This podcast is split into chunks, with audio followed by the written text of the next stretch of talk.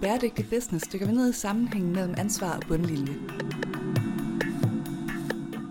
Det er kun i samlet flok, at man kan løse de der wicked problems. Indlandsisen smelter, isbjørnene dør, og hvis det hele ikke skal gå af helvede til, bliver verdens virksomheder nødt til at tage et medansvar for at skubbe udviklingen i en mere bæredygtig retning. Men kan det overhovedet betale sig at redde verden? Teknologi og bæredygtighed er en reel mulighed for, at danske virksomheder kan gøre en positiv forskel og samtidig tjene penge. Lyt med, når iværksætter Steffen Max Hø opsøger en række af landets førende eksperter, der skal hjælpe ham med at svare på det helt store spørgsmål. Kan man tjene penge på at være en ansvarlig virksomhed? Hej og velkommen til. Mit navn er Steffen Max Hø, og det her er Bæredygtig Business, podcasten, hvor vi undersøger, om virksomheder kan tjene penge på at tage et socialt og miljømæssigt ansvar.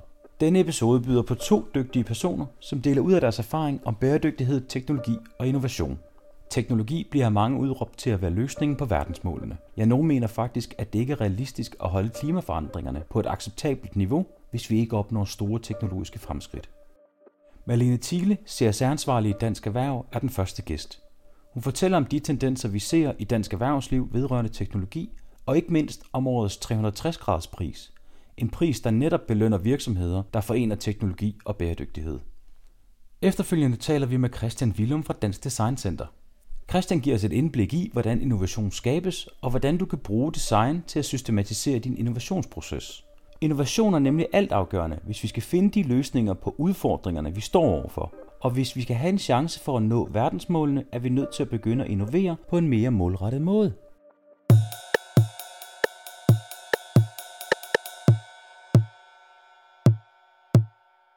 Hej Melene Thiele.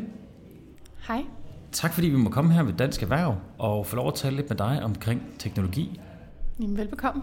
Det er jo faktisk anden gang, vi er her i de her meget, meget fine lokaler. Vi har også haft fornøjelsen af at tale med din kollega Jakob Søjden Ja, om certificeringer. Men i dag skal vi tale om noget, som øh, jeg er lige del fascineret af og lige del bange for, og det er teknologi. Jeg kan godt være sådan lidt teknologiforskrækket en gang imellem. Men øh, lige til at starte med, kunne du ikke lige præsentere dig selv og dit arbejde her ved, øh, ved Dansk Erhverv? jo. Øhm, jeg er jo CSR-chef i Dansk Erhverv. Og som sådan er jeg jo ikke øh, ansat til at arbejde med teknologi. Men alligevel kommer jeg jo til det af og til, fordi at der er en, en snitflade og en voksende snitflade mellem de nye teknologier, som vi omgiver os med, og så den dagsorden, jeg arbejder med, som er bæredygtighed og virksomheders bæredygtighed. Ja, og det er jo lige præcis det der øh, spændingsfelt, der er rigtig, rigtig interessant at kigge ind i, fordi jeg synes, at når man ser debatter på øh, diverse medier, så handler det tit om, at øh, teknologien skal komme og redde os på et eller andet tidspunkt. At teknologien skal løse nogle af de problemer, som vi, som vi har rådet os ud i med klimaforandringerne. Tror du, at teknologien kommer og redder os? Altså, jeg vil da sige, det håber jeg. Jeg vil gerne være optimistisk, fordi at det er jo nogle dystre udsigter, man kan forestille sig, når man kigger sådan øh, frem til 2030, og så når vores børn er blevet store. Så det håber jeg da bestemt, det gør, men jeg tænker også, at der er grund til at være optimistisk. Øh, når vi ser på, hvad vi har klaret i dag øh, med den teknologi, vi har til rådighed i dag, så har vi jo nået rigtig meget. Og nu står vi med nogle helt nye teknologier foran os, nogle meget potente teknologier, så der er jo ikke nogen grund til ikke at tro, at vi også kan nå meget med dem, hvis vi ellers tænker os rigtig godt om. Ja, er det nogle særlige teknologier, du tænker på? Altså, øhm, jeg er jo ikke teknologiekspert, så det er jo ikke fordi, at det er for mig, at du skal høre, hvad den nye, næste nye store teknologi bliver. Men det, som man kan se, der bliver snakket om derude, det er jo sådan nogle teknologier som kunstig intelligens. Det er blockchain, det er selvkørende biler og det potentiale, de har. Øhm, og store data. Det er jo nærmest som om, vi har aftalt det, fordi det er jo alle de emner, vi kommer ind og taler med nogen, der er sådan lidt mere nørdet ned i området, hvor det at tale med dig sådan ud fra en lidt mere bred betragtning er rigtig interessant. Og i det hele taget at høre lidt om, hvad er det virksomhederne går og arbejder med lige nu, fordi at jeg kunne godt få lidt det indtryk, at man snakker meget om teknologi, men jeg er ikke helt klar over, hvor langt er man egentlig med de forskellige teknologier. Er man klar til at bruge det? Men nu når du taler om det her med, at du er CSR-chef og arbejder til dagligt med bæredygtighed, er øh, teknologien positiv for mennesker og for miljø?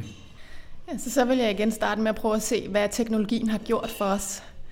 Øhm, på mit øh, natbord ligger der pt. en bog, der hedder Factfulness, af en mand, der hedder Hans Rosling. Og han, øh, det er jo ikke en ny bog, den har vist været der nogle år, men øh, det, der han skriver, er sådan set ret nyt for mig, at den måde, han i tale sætter nogle øh, landevindinger, som vi har opnået Øh, i forhold til udvikling generelt set, mødredødelighed, øh, og sult og øh, forventet levetid. Øhm, så der er jo, altså, hvis man skal se på den brede klinge, så er der sket en masse positive ting i vores verden inden for de sidste 50 år, og det er sket med den teknologi, vi har i dag. Og hvis vi også kigger på teknologien og udbredelsen af teknologien, så er der rigtig mange mennesker i verden, der ikke har adgang til teknologi. Så hvis man tænker på det potentiale, der kan være i, at de får adgang til nogle af de teknologiske hjælpemidler, vi har i dag, så er der et stort potentiale alene der.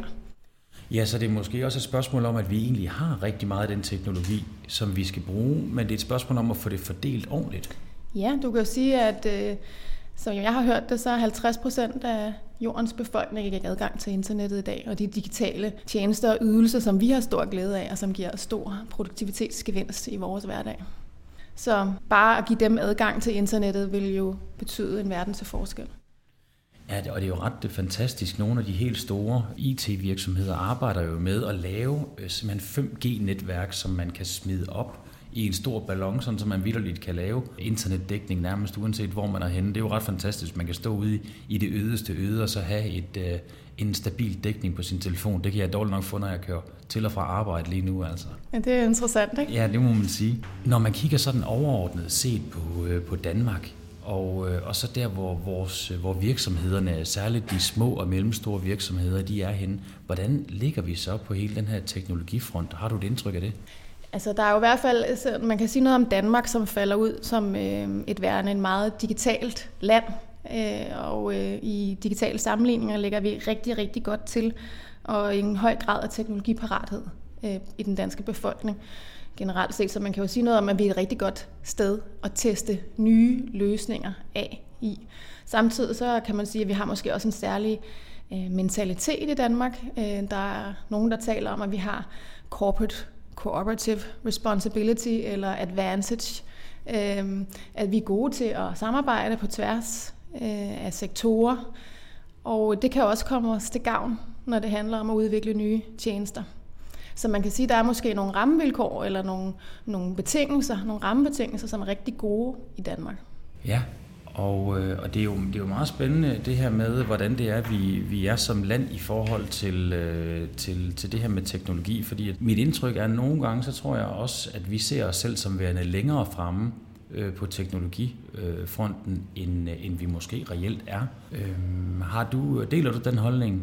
Jamen, det ved jeg ikke. Altså, øh, jeg, jeg tænker i hvert fald, at vi har jo nogle områder, hvor at vi halter efter. Altså hvis vi tager udgangspunkt i vores udfordringer, ikke, så øh, vi snakker om verdensmål, og der er et mål, der hedder mål nummer 12 omkring bæredygtig forbrug og produktion, som vi ved, at danskere og Danmark generelt set halter efter. Og hvis alle andre mennesker på kloden skulle forbruge, som vi danskere gør, så skulle vi have 3,6 jordklode til vores rådighed. Så der er helt klart et område, som vi skal kigge på øh, og blive gode til at kigge på, både som virksomheder, som forbrugere og som borgere. Øhm, og det er jo et udgangspunkt for arbejde med nogle løsninger, der kan hjælpe os med det. Øhm, og der tror jeg, altså, når man kigger på, der er nogen, der har kortlagt øhm, iværksætterne i Norden, øh, og så sagt, hvad er det så for nogle løsninger, der er på vej, og hvilke nogle verdensmål er de med til at adressere de her løsninger. Så er der en helt klar gruppering inden for blandt andet verdensmål nummer 12, og der er altså nogle løsninger i pipeline øh, hos de her iværksættere, som kan give grund til optimisme. I Dansk Erhverv har I jo lige lavet den her pris, der hedder 360 graders prisen, som øh, jo handler rigtig meget blandt andet om teknologi. Kunne du ikke prøve at fortælle lidt, hvad den handler om, den pris? Jo, altså det er en prisuddeling, som navnet indikerer, hvor vi sætter fokus både på iværksættere, men også på etablerede virksomheder, øhm, som forsøger at gøre indgreb med sådan snitfladen mellem bæredygtighed og ny teknologi og gerne på en måde, hvor at der er en forretningscase i det også. Så tror vi, at det er mere bæredygtigt på lang sigt. Øh, prisen så dagens lys for første gang sidste år, og det er en, som vi uddeler sammen med Dansk Initiativ for Etisk Handel og Erhvervsstyrelsen og Green Network her i Dansk Erhverv. Hvordan var line-up'en? Jamen altså, øh, jeg vil sige, at vi havde et fyldt bibliotek, ja. Øh, og der kan være 80 personer i vores bibliotek her, og vi kunne sagtens have haft flere mennesker. Der var, der var mere interesse. Så altså, det er et område, som jeg tror tørster efter opmærksomhed og anerkendelse. Der står en masse dygtige iværksættere med nogle gode idéer og har brug for at blive sat sammen med andre iværksættere, med investorer, med store virksomheder, øh, og generelt bare komme ud over rampen. Og det kan 360 graders prisen. Jeg tror ikke, de kom for at få en pris. De kom for at blive set og blive hørt og tale med de mennesker, som var til stede. Og også, øh, vi havde jo et meget dygtigt øh, panel af, af dommer, som øh, kom med en masse interessante tekst på de forskellige pitches, vi fik på dagen. Og det var også det, de kom for. De kom for at møde de her mennesker, der sad i juryen. Så det den kan, den pris, det er, at den kan bringe nogle mennesker sammen, som i bund og grund brænder for det samme og er interesseret for det samme. Ja, og det er jo det rigtig fede, når der bliver lavet sådan nogle priser, fordi at, at selve den der præmie er jo måske ikke alverden, men det, at man har mulighed for at tale med en masse mennesker i branchen, og det er vel netop noget, som, som Dansk Erhverv som brancheforening kan gøre, kan bringe øh, både virksomhederne, men også startups sammen med måske dem, der har nogle penge, der er klar til at investere i det. Kan du fortælle lidt mere om, om den jury, der var? For det var nogle ret dygtige mennesker, der var der. Jamen det var det. Og altså, jeg synes på mange måder, at de repræsenterede sådan fint interessefeltet. Vi havde jo en Steffen Blauenfeldt, som er administrerende direktør i et digitalt bureau. Og så havde vi øh, en mand, som er angel investor og iværksætter, øh, som hedder Søren Stig. Øh, så havde vi en kvinde, Mette Skødt, fra, som er vækst, øh, udviklingsdirektør i Vækstfonden, som repræsenterer de offentlige penge. Og så havde vi øh, sidst men ikke mindst øh, generalsekretæren for Dansk Flygtningehjælp, Christian Friisbak, som jo repræsenterer, kan man sige, impact-perspektivet. Så på den måde, så de fire jurymedlemmer repræsenterede ligesom, man kan man sige, 360 grader for, for en løsning, som kombinerer bæredygtighed og ny teknologi. Nå, det er lige gået op for mig nu, hvorfor det hedder 360 graders prisen. Yes, Nå, Men... det var da dejligt. der kan man bare se, at man lærer noget hele tiden. Øh, hvordan var øh, de her forskellige øh, virksomheder, som stillede op? Var der nogle særlige, øh, som du har lyst til at fremhæve, der formåede at kombinere det her med teknologi og bæredygtighed i en god business case, så der også kunne tjene nogle penge? Altså, jeg var det første, for det første enormt imponeret bare over line-up'et. Vi havde jo en hel masse rigtig fede idéer inde på challenges.dk, som var det open source site, hvor alle idéerne i øvrigt kan ses i dag også, hvis man har lyst. Men så havde vi jo to vinder, en i etableret kategori og en i øh, startup kategori. Og øh, der var jo en grund til, at de vandt. De havde øh, altså hård konkurrence, men de udmærkede sig jo både ved at have en rigtig god idé, og så være rigtig dygtige til at pitche, for det var jo også en pitch-konkurrence, der gik ud på at kunne øhm, lancere sin idé på en overbevisende måde. De to vinder, skal vi ikke, øh, kan du ikke lige fortælle lidt om, om konceptet ved hver af dem? Øh, der er jo særligt den øh, startup, som jeg synes var, var rigtig interessant, øh, Café Bueno. Kan du fortælle lidt om, hvad det var for nogle grunde, der gjorde, at lige præcis de vandt? Altså det var et mega skarpt pitch for det første, og kæmpe entusiasme og can-do-attitude, som jeg tror alle i salen bare blev sådan øh, inspireret af. Øhm, og så har de gang i et rigtig spændende øh, koncept i forhold til at bruge sådan noget, som vi alle sammen har i vores hverdag, i større eller mindre grad, for mit vedkommende i ret stor grad, kaffegrums, øhm, som de benytter som en ressource til at udvinde forskellige olier af, som kan indgå i kosmetik og på sigt også i fødevarer. Og det handler jo om cirkulær økonomi og at gå og kigge på øh, vores affald som en ressource. Øh, så det er selvfølgelig en, en interessant tankegang. Og så har de udviklet en særlig øh, beholder, som øh, kan opbevare kaffegrumsen, øh, så den ikke, øh, går, der ikke går mug i den, øh, som er patenteret, eller de ansøger om patent for. Så på den måde har de også nytænkt øh, selve man sige, leverandørkæden. Og det er da i hvert fald noget, som vi i Dansk Erhverv blev så inspireret af, så den beholder kommer der også til at stå her ude i vores hus. Og så var der jo vinderen i den uh, store kategori, skal jeg til at sige, men i, uh, i den for... Mm, de etablerede virksomheder. De etablerede virksomhed, ja. Blue Town. Ja. Hvad var det, deres koncept handlede om, og hvorfor vandt de? Altså, deres tagline er Connecting the Unconnected. Og det handler i bund og grund om at sørge for, at de 4 milliarder mennesker, der ikke har adgang til internet i dag, får det. Og de har fokus på Afrika og på Indien. Øh, og, øh, og tankegangen er at øh, stille nogle master op ude i det her, de her øde områder, og så lade dem være drevet blandt andet af solcelleenergi. Og det er jo med henblik på at høste den digitale dividende, altså at det potentiale, der er for, at de her mennesker, som i dag ikke har adgang til digitale tjenester, får det. Så det i sig selv er jo så stort og ambitiøst og potentielt impactfuldt. Og det var blandt andet noget af det, som juryen hæftede sig ved ambitiøsiteten i projektet. Ja, det må man sige, fordi at der er også mange andre, der er inde på den dagsorden, men det er, det er da meget imponerende. Ja, og der sagde juryen, at det bemærkede de jo også, at det var der, og så håbede de jo, at Blue Town vandt det kapløb. 360 graders prisen, hvad er grunden til, at I har valgt at kaste så meget energi i at lave den pris i samarbejde med Dansk Initiativ for Etisk Handel? Jamen, det er fordi, vi tænker, at teknologi og bæredygtighed er en reel mulighed for, at danske virksomheder og dansk erhvervsliv kan gøre en positiv forskel i verden og samtidig tjene penge. Så det er simpelthen øh, den grund.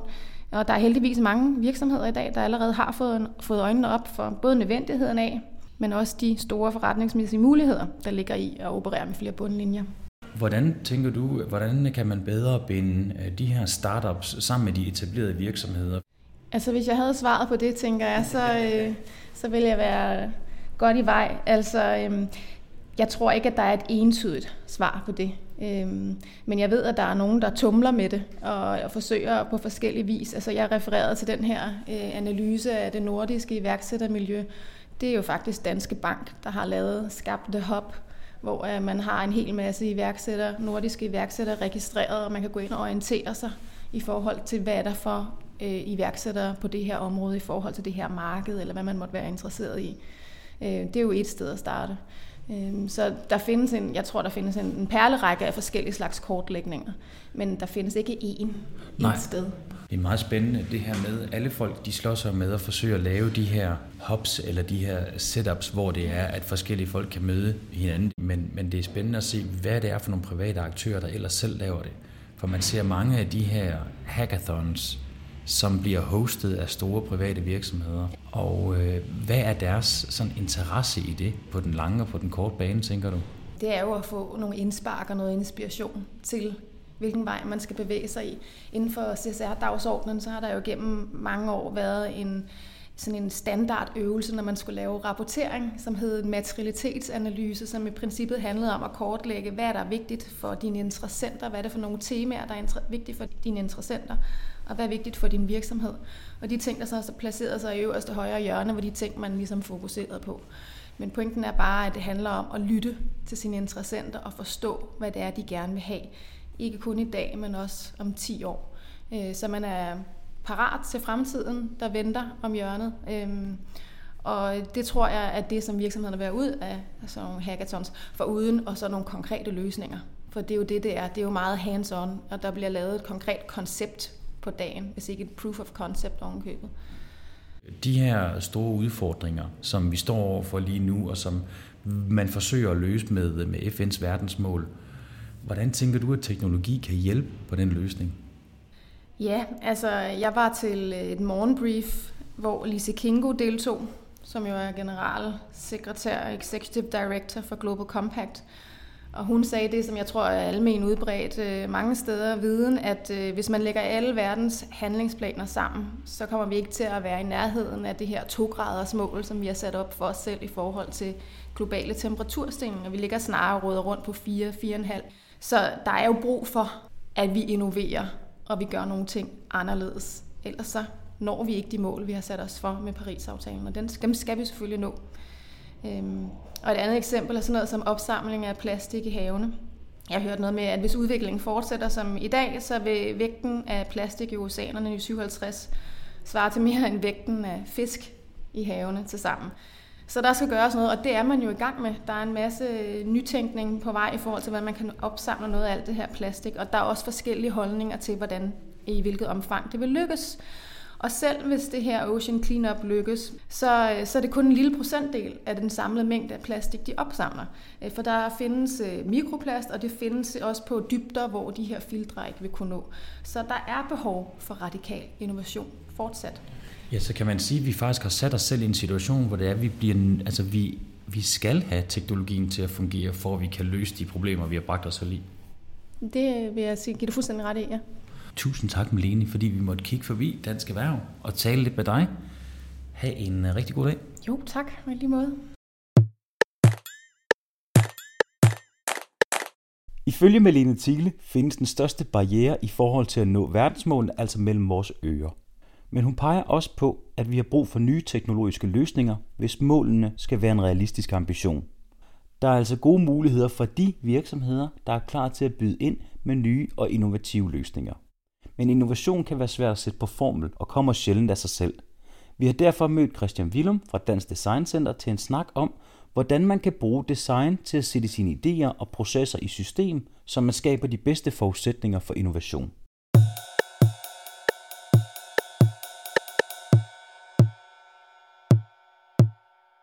Hej Christian Willum. Tusind tak, fordi vi må komme her til Blogshop. Men Christian, øh, kan du ikke fortælle lidt om din titel og hvad det er, du laver i øh, Dansk Design Center?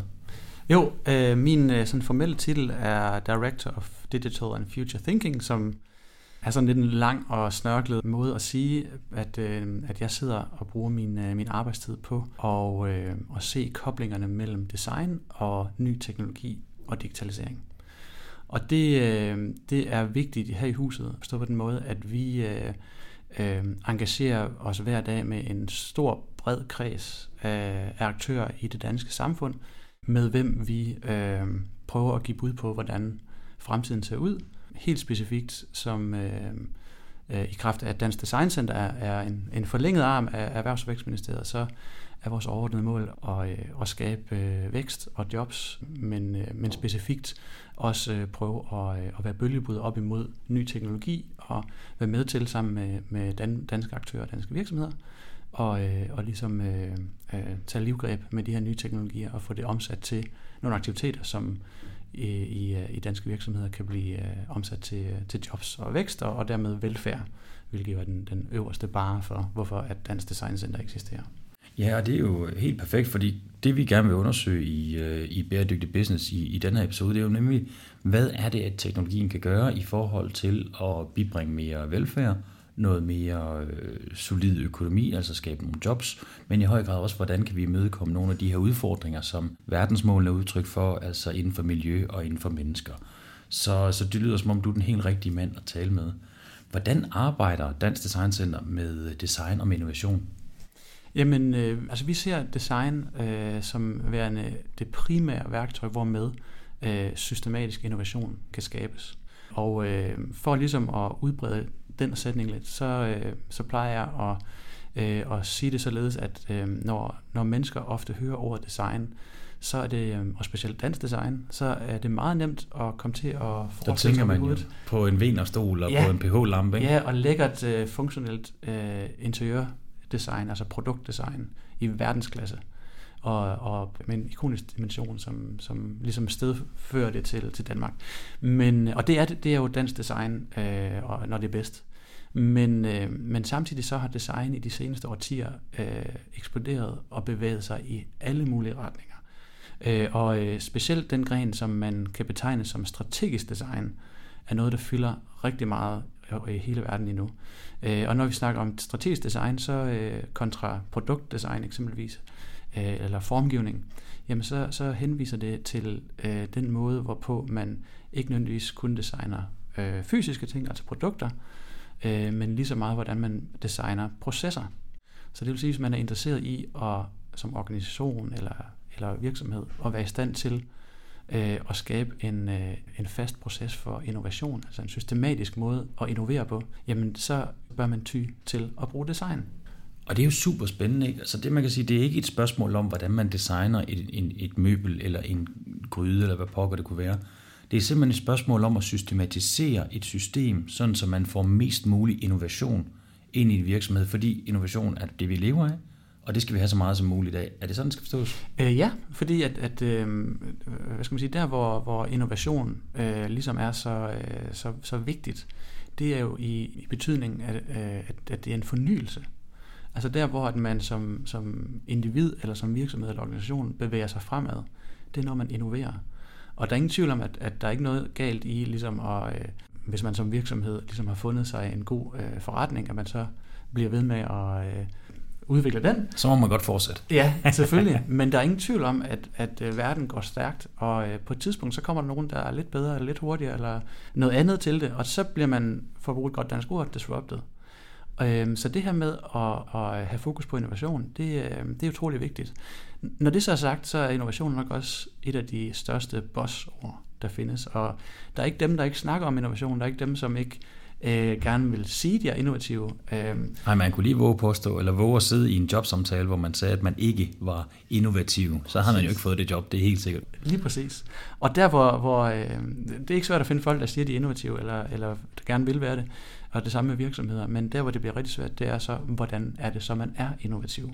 Hvordan er det, at man, og det er derfor, jeg bruger ordet systematisk, kan være innovativ på kommando? Og der bliver tit lidt stille, øh, når, når, når man bliver spurgt det, ikke? fordi at der er ingen tvivl om, at det der med at være innovativ er svært. Det er super svært. Og tit opstår innovation også sådan lidt tilfældigt.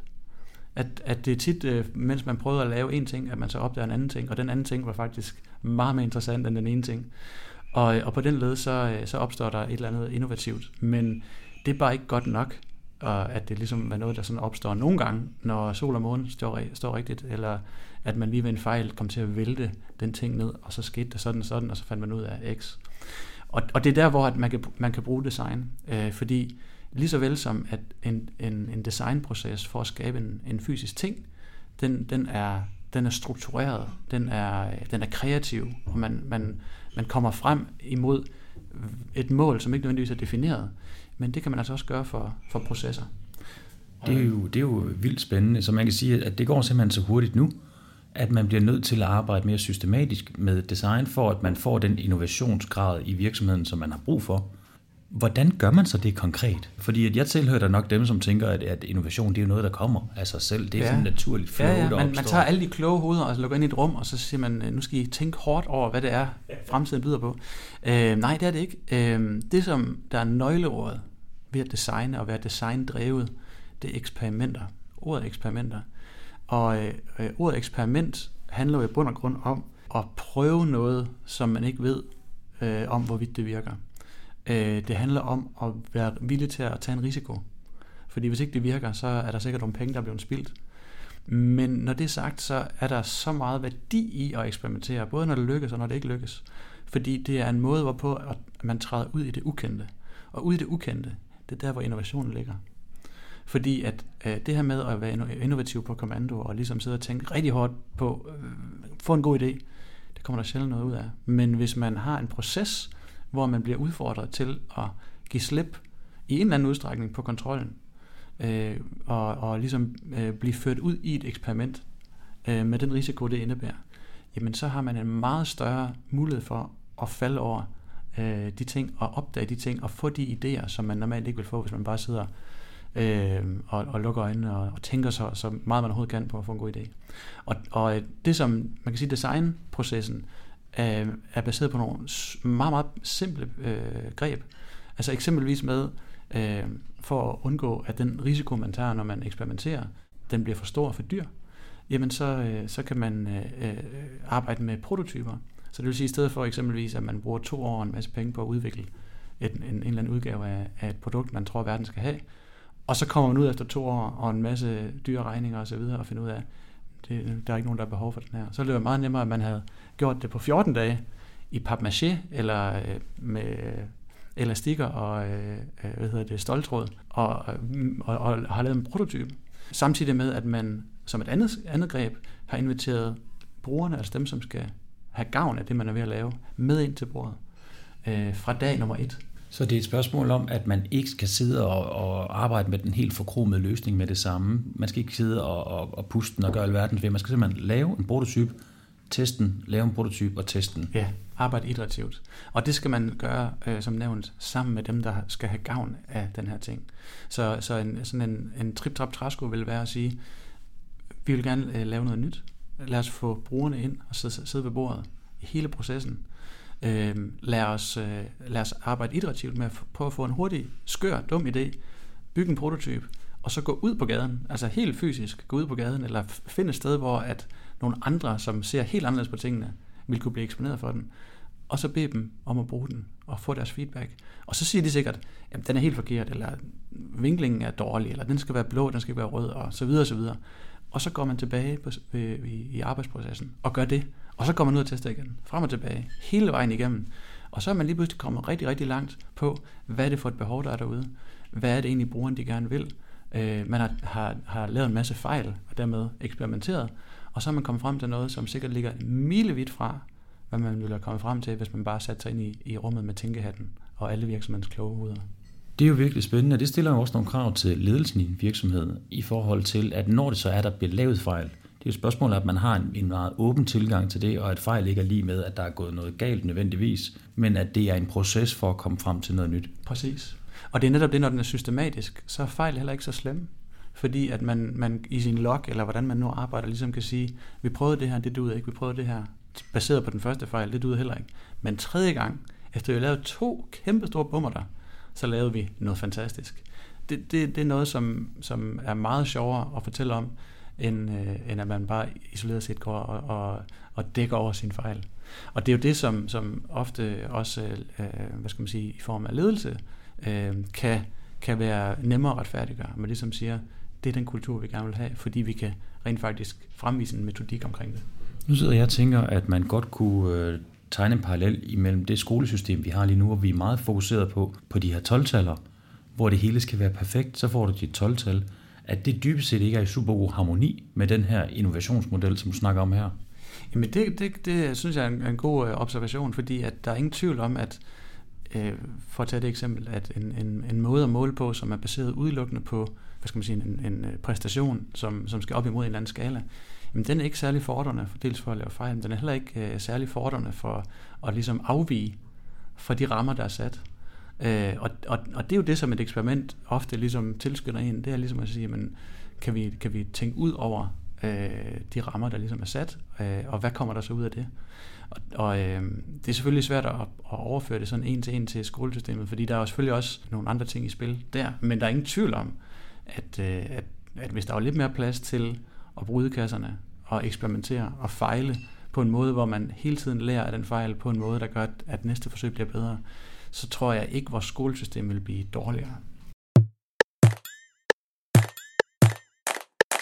Nu øh, kan jeg jo så også høre på dig, at det her med brugerinddragelse er rigtig vigtigt. Det er vigtigt, at man får de forskellige aktører med. Det er vigtigt, at man får dem inddraget. Og vi har også talt med Malene Thiele i dag fra, øh, fra Dansk Erhverv, som taler meget omkring FN's 17. verdensmål, hvor det handler om, at man skal inddrage de forskellige interessenter, der er. Både øh, det private erhvervsliv, men også det offentlige og NGO-verden og øh, kapitalen. Hvad er dine tanker omkring øh, det i forhold til brugerinddragelse? Jamen, jeg, jeg synes, det er helt rigtigt, det hun siger. Øh, og det er jo også øh, afspejlet en til en i vores arbejde. Forstået på den måde, at vi øh, også opererer i feltet mellem, mellem privat og offentlig, og tror på, at, den her øh, øh, forbindelse, der er i øh, innovationskraft i det private, i det offentlige og hos borgerne, at det er, at det er der, hvor, hvor, hvor altså, det er den måde, hvorpå man skal bygge fremtidens samfund. Øh, og ikke se tingene så, så isoleret. Øh, og øh, der er heller ingen tvivl om, at de forskellige perspektiver, som er repræsenteret i de her forskellige grupperinger, som du også nævner, øh, jo alle sammen dels er en del af fremtiden, men også samtidig er med til ligesom at udfordre øh, de enkelte aktørers øh, verdensbillede. Og at det kun i samspillet øh, øh, ligesom øh, bliver gjort til en gavn, at man på den måde øh, ligesom øh, forbinder sektorerne på en måde, som, øh, som gør, at, at alle vinder. Og, øh, og, og hvis man kigger på det som, altså med designbriller, jamen så er der ingen tvivl om, at hvis man skal lave en løsning eller et produkt af en art, som, som skal have, have fremtidsrelevans, øh, øh jamen så, så skal man ud over sin, sin egen lille øh, gruppering. Man skal, man skal ud og blive udfordret af nogle aktører, som tænker på en helt anden måde. Og det får man kun gennem partnerskaber og, og samarbejder. Så det er jo super spændende det her med, at det er egentlig ikke nok, man kun tænker i sin egen lille gruppering. Man bliver nødt til at hive den op i et lidt større perspektiv. Det er jo også der, at det bæredygtige element kommer ind i forhold til verdensmålene, at de her store verdensmål, der skal løses, hvis vi ikke får forskellige aktører med indover, så kan man simpelthen ikke isoleret set løse problemerne. Præcis. Altså det er kun i samlet flok, at, at man kan løse de der wicked problems. Har du nogle konkrete eksempler på, hvor det er, at, øh, at man har designet sådan en innovationsproces, måske hvor man har taget teknologien med ind over? Ja, altså øh, et eksempel, som, som vi selv har haft glæde af at, at være en del af, øh, er inden for, øh, for sundhedssektoren, hvor at man jo på samfundsplan PT snakker rigtig meget om, hvordan er det, at vi øh, sikrer øh, det velfærdsniveau, vi har, hvordan er det, vi sikrer, at, at, at øh, alle mennesker også i fremtiden vil kunne øh, blive behandlet på en værdig og, og, øh, og positiv og, og hurtig måde. Og der er ingen tvivl om, at de ressourcer, der er til rådighed, jo er knappe, så, man, så, så, så vi, skal, vi skal kigge ind i fremtiden øh, og være dygtige til at designe øh, sundhedssektoren på en måde, hvor at vi drager nytte af både de nye teknologier, øh, de, øh, de styrkepunkter, vi har i Danmark, hvilket jo er en, er en privat plus offentlig indsats, øh, men, men vigtigst af alt med, med mennesket i centrum.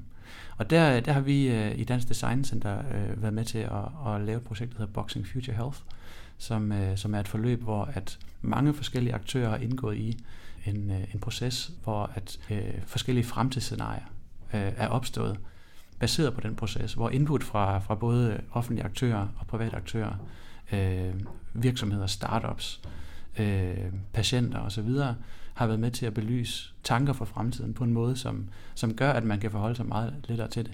I det her tilfælde er det, har det sågar ført til en fysisk manifestation i form af, at, at det her forløb er blevet til, til nogle, nogle øh, fremtidsscenarier, der er blevet bygget i fysiske materialer, og som, øh, som man, øh, man her i huset kan komme ind og opleve. Og det er både med øh, lyd, lys, øh, duft og alle mulige andre ting.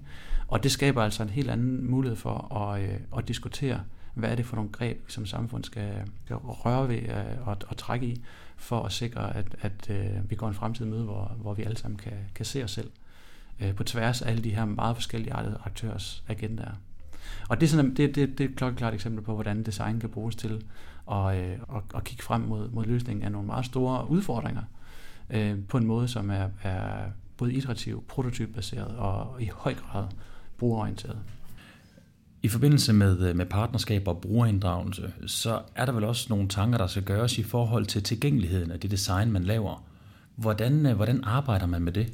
Jamen, øh, det, det er der selvfølgelig mange måder at, at arbejde med. Øh, her i huset har vi eksempelvis øh, et, et meget, meget stort fokus på det begreb, der hedder open source, som egentlig kommer fra softwareverdenen, og som siden 80'erne har været en måde, hvorpå øh, man kunne udvikle software, som var anderledes end, end, hvad man kunne kalde den klassiske måde.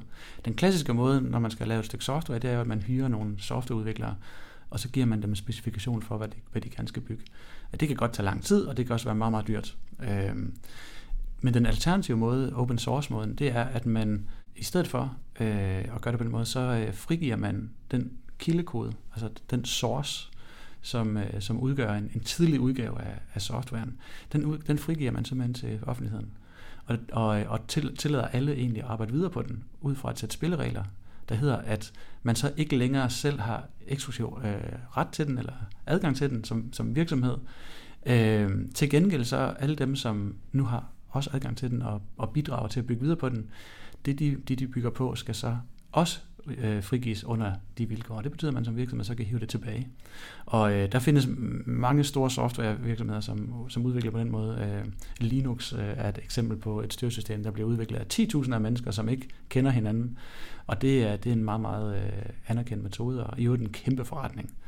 Så, øh, så den, og, og, men open source begrebet øh, har så i de sidste par årtier øh, spredt sig ud i alle mulige andre forgreninger. Øh, eksempelvis også i den fysiske verden. Men det vil sige, open source-tanken øh, betyder jo så i al sin enkelhed, at man dybest set lader alle folk komme ind og kigge i de her dokumenter, man nu engang har omkring øh, udviklingen af, af sine produkter. Der kunne jeg da godt forestille mig, at der er en enkelt eller to ingeniører, der sidder derude og ryster lidt i bukserne i forhold til, at skal andre folk ind og kigge i det her? Hvad med vores forretningshemmelighed? Bliver den ikke 20 stjålet? Selvfølgelig er der en fordel ved, at man får en masse andre til at sidde og bygge videre på det.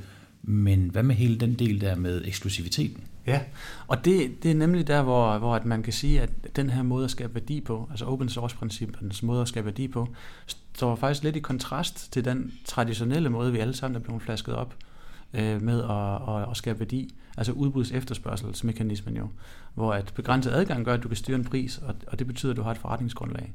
Men det vi kan se ud i verden nu, øh, både inden for software, men også inden for hardware, hvor hvor, hvor open source virkelig vender frem, jamen det er nogle helt nye forretningsmodeller, hvor at man faktisk både kan, hvad skal man sige, bortgive sin eksklusive adgang til det, man laver, samtidig med, at man laver virkelig sund forretning. Og der, hvor, det, hvor forskellen øh, ligger på software og, og hvad vi kunne kalde hardware, altså fysiske ting, det er jo selvfølgelig, at de fysiske ting koster penge, hver gang man skal lave en, en enhed mere, og det betyder, at man har et helt andet omkostnings, øh, omkostningsbyrde. Men, men ikke desto mindre, så, øh, så ser vi altså nogle nye forretningsmodeller, hvor at det også giver mening. Altså hvor at man, man har så stor værdi af at, at hive tusinder af menneskers gratis input ind i sit, øh, sin produktudvikling, at det til fulde opvejer det tab, man måtte have, som følge af, at man ikke længere har eksklusiv ret til det. Så man bytter sin eksklusivitet ud med at få en masse gratis øh, forretningsudvikling. Ja, og, og det der ligesom er essensen i det, det er, at de folk, der byder ind, også har noget ud af det. Altså at eksempelvis, hvis vi bruger Linux-eksemplet, øh, som nævnt før, grunden til, at de her 10.000 af mennesker hver dag sidder og laver kode, øh, uden at få penge for det, og bidrager til det her øh, fælles projekt, er jo ikke nødvendigvis kun, at de er, er gode mennesker, der gerne vil øh, hjælpe. Tværtimod, mange af dem er jo udviklere, som skal, skal forsørge deres familier. Og det gør de så ved, at det, det fælles eje, man har, kan bruges til at lave afledte produkter for alle aktører. Så en, en udvikler, der sidder og laver gratis arbejde for Linux, kan så samtidig øh, få lavet en løsning, som de udbyder gennem deres eget lille softwarefirma. Så det er sådan en, et, en, en økosystemstanke, altså tilbage til partnerskabsbegrebet, hvor at man har et, et, øh, et produktionspartnerskab på tværs af potentielt set tusinder af virksomheder og, og individer. Og, og summen, der kommer ud af det, øh, udgør et, øh, et, et hvad skal man sige, produktgrundlag for alle aktører.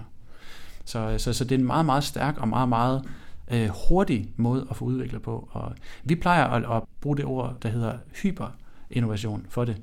Fordi at når først man kan få motiveret så mange mennesker til at medvirke på ens produkt, så går det altså stærkt. Og der kommer nogle idéer i spil, øh, som man aldrig nogensinde selv ville være kommet på, eller ville have ressourcerne til at forfølge.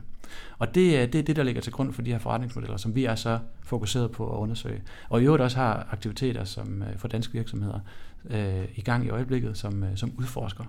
Det er jo vanvittigt spændende. Øh, det er jo super spændende. Så fortæller du også, at man kan udvikle open source med fysiske produkter. Der har jeg jo egentlig altid forestillet mig, at det var sådan begrænset til et, et lukket digitalt system. Ja, præcis. Altså øh, open source begrebet har de sidste par årtier bevæget sig langt væk fra udgangspunktet, hvor det var sådan en, en branchespecifik øh, måde at gøre tingene på inden for software. Og, øh, og nu om dagen er det meget mere et mindset, som kan bruges til at, at, at skabe værdi på, øh, på, på alle mulige måder, inklusive inden for, for produktionsbrancher. Øh, et, et, et super godt eksempel øh, er Bang Olufsen, som har gang i øjeblikket i et eksperiment med et produkt, der hedder BioCreate, som er en, øh, en lille printplade, som man kan sætte ind i sine gamle højtaler fra 70'erne og 80'erne, øh, og lave et par øh, simple lodninger derinde, og så bliver højtaleren simpelthen øh, bragt op til dagens standard, øh, rent teknologisk. Ja, sådan på Bluetooth. Og ja, så kan du streame til den og så videre. Og den lille printplade, BioCreate, øh, kommer med en invitation til at gøre den bedre, altså øh, at hacke den med at bruge sådan et moderne ord, altså at man, man har lov til at, øh, at være kreativ. Og så, øh, og så kan man sige, øh, det betyder så, at BRO har mulighed for at se, hvad gør folk så med det her produkt, og øh, potentielt set kan der komme en helt ny produktidé eller en, en bedre udgave ud af det. Og det, øh, det er jo i høj grad et eksperiment, øh, som, som det er meget spændende for os at følge selvfølgelig.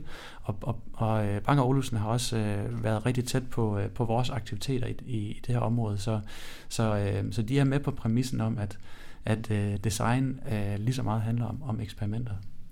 Open source-begrebet er jo, er jo super interessant. Hvordan kobler det ind i hele bæredygtighedsagendaen? Øh, bæredygtighed er, er ligesom øh, brændt ind i præmissen for open source, som jeg ser det, fordi at det, det i bund og grund handler om, når at man øh, har en, en, en værdiskabelse, som er baseret på det her kollaborative øh, øh, fælles øh, princip, jo øh, handler om, at man i høj grad øh, skaber en, en fællet, altså et fælles eje af, af, af værdi. Så hvis vi snakker software, jamen så alt det her computerkode eller softwarekode, som bliver skabt, det er jo et fælles eje, eller en fælde, om man vil. Og det samme gør sig gældende, hvis det er fysiske produkter, og vi snakker designfiler eksempelvis. Jamen så, øh, så er det en ressource, som er, er til rådighed for øh, hvad skal man sige, det brede, øh, den brede offentlighed. Og det betyder så også, at de timer, øh, der er lagt i, og det, det strøm, der er blevet brændt af, på at, øh, øh, på at skabe den her, den her den værdi, øh, skal ikke bruges igen.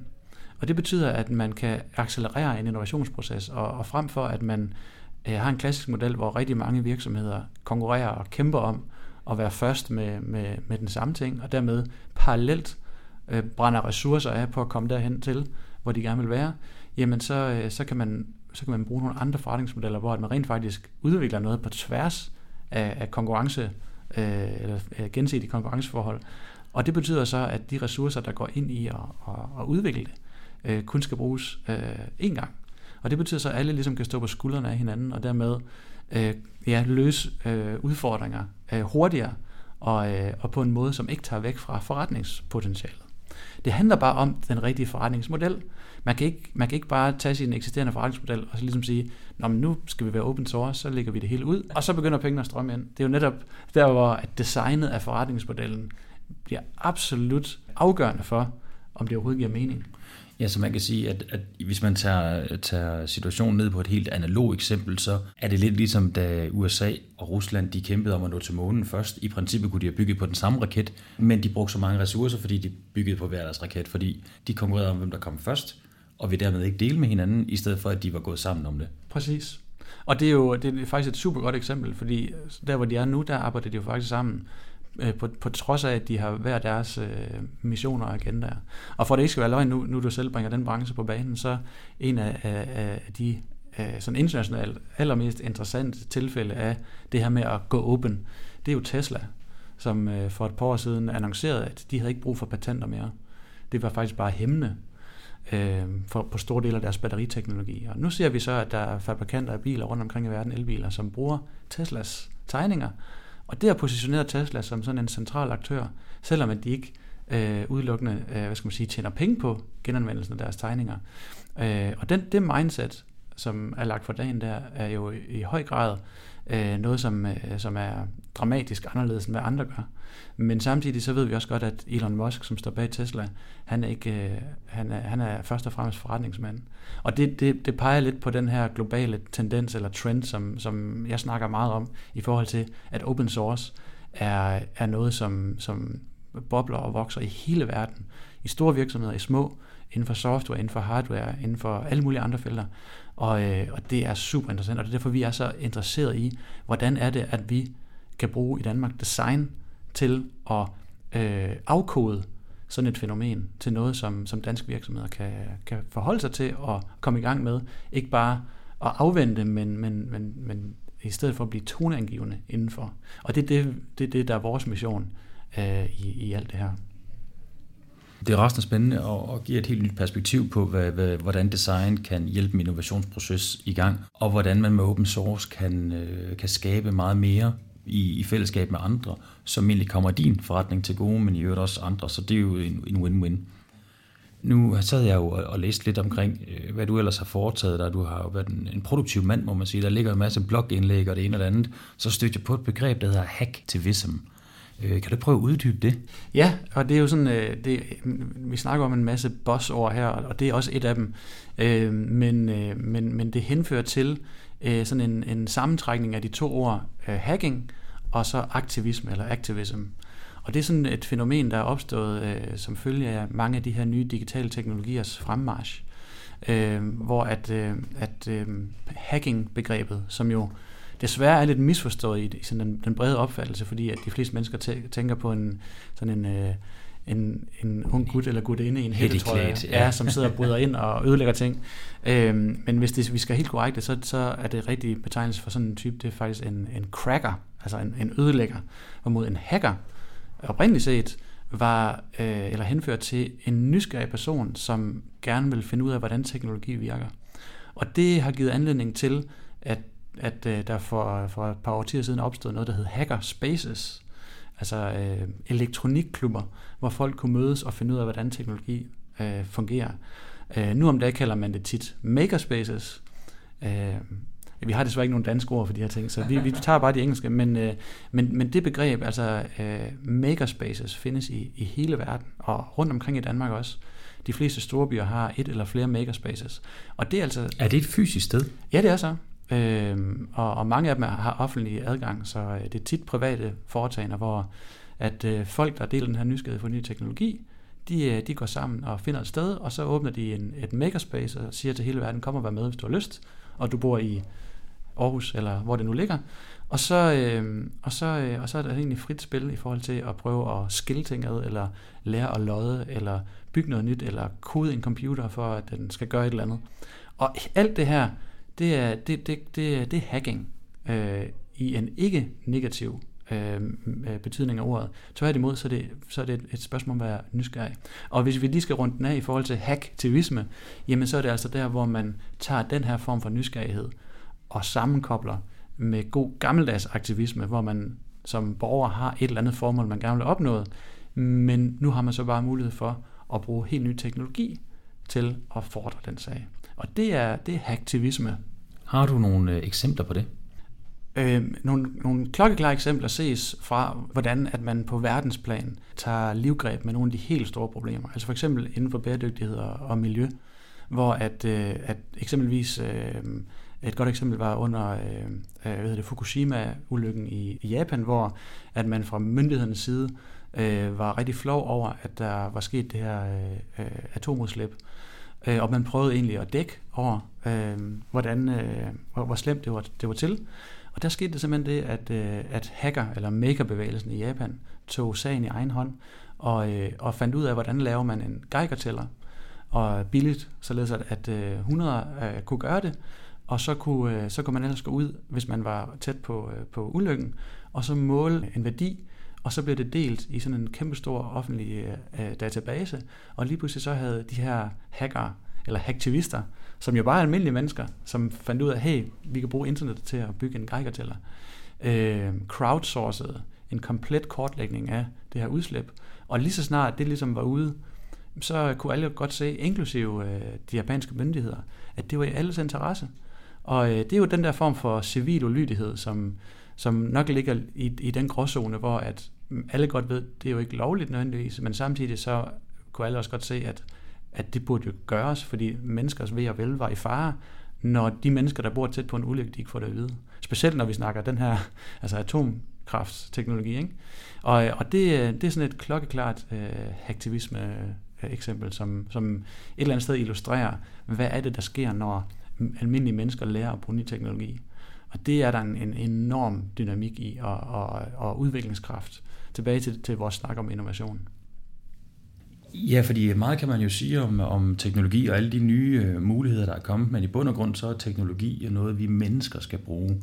Og det er jo vigtigt, at rækkefølgen er rigtig. Så det her med mennesker og teknologi, har du nogle tanker om det?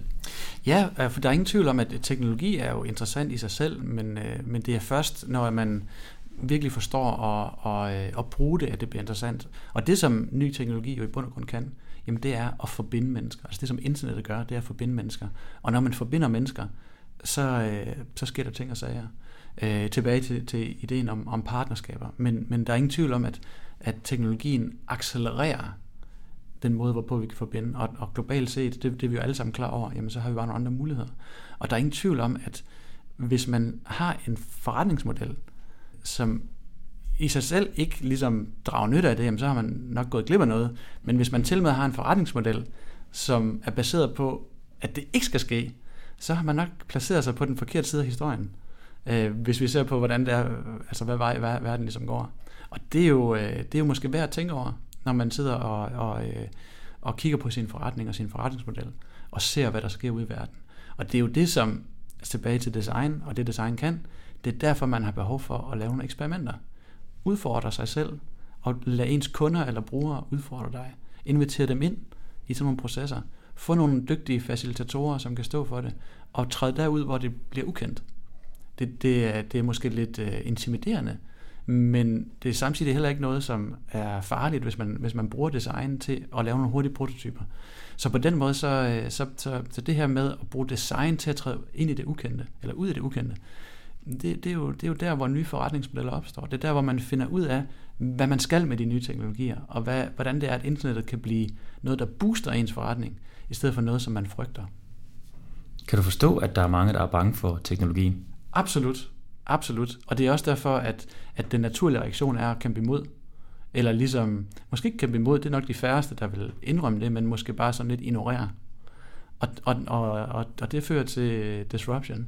Men, øh, men sådan behøver det ikke være. Og, og øh, hvis man er villig til at, at, at lege og eksperimentere osv., jamen så, så ligger design lige foran, og det er slet ikke svært. Altså tværtimod, det kræver bare, at man er åben, og, og øh, gode ting vil komme ud af det, kan jeg godt love.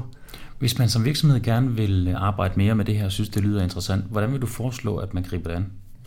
Øh, jamen, øh, der er mange måder at, at gribe det an. Altså, vi, vi står altid til rådighed og er jo i praksis en, en non-profit organisation. Så, øh, så vi er altid interesseret i at snakke med, med virksomheder. Både dem, som har noget nyt spændende teknologi øh, at byde på, men, men, men lige så meget dem, som måske sidder og tænker, hvordan kommer vi i gang? Og, øh, men derudover, så, øh, så er der jo, altså øh, Danmark er en designnation, så tag fat i de danske designer. Altså det er professionelle, som, øh, som er vant til at tage, tage andre i hånden og træde ud i det ukendte, og komme frem til nogle super spændende nye løsninger, man slet ikke har tænkt på. Og så der er rig mulighed for at, at finde nogle legekammerater derude.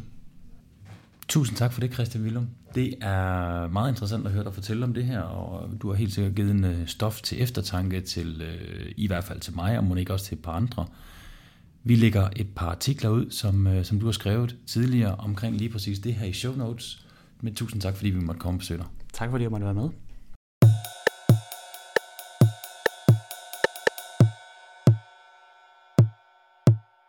Aldrig før har vi som borgere på planeten haft så tydelig en målsætning. Særligt klimaforandringerne bliver taget seriøst.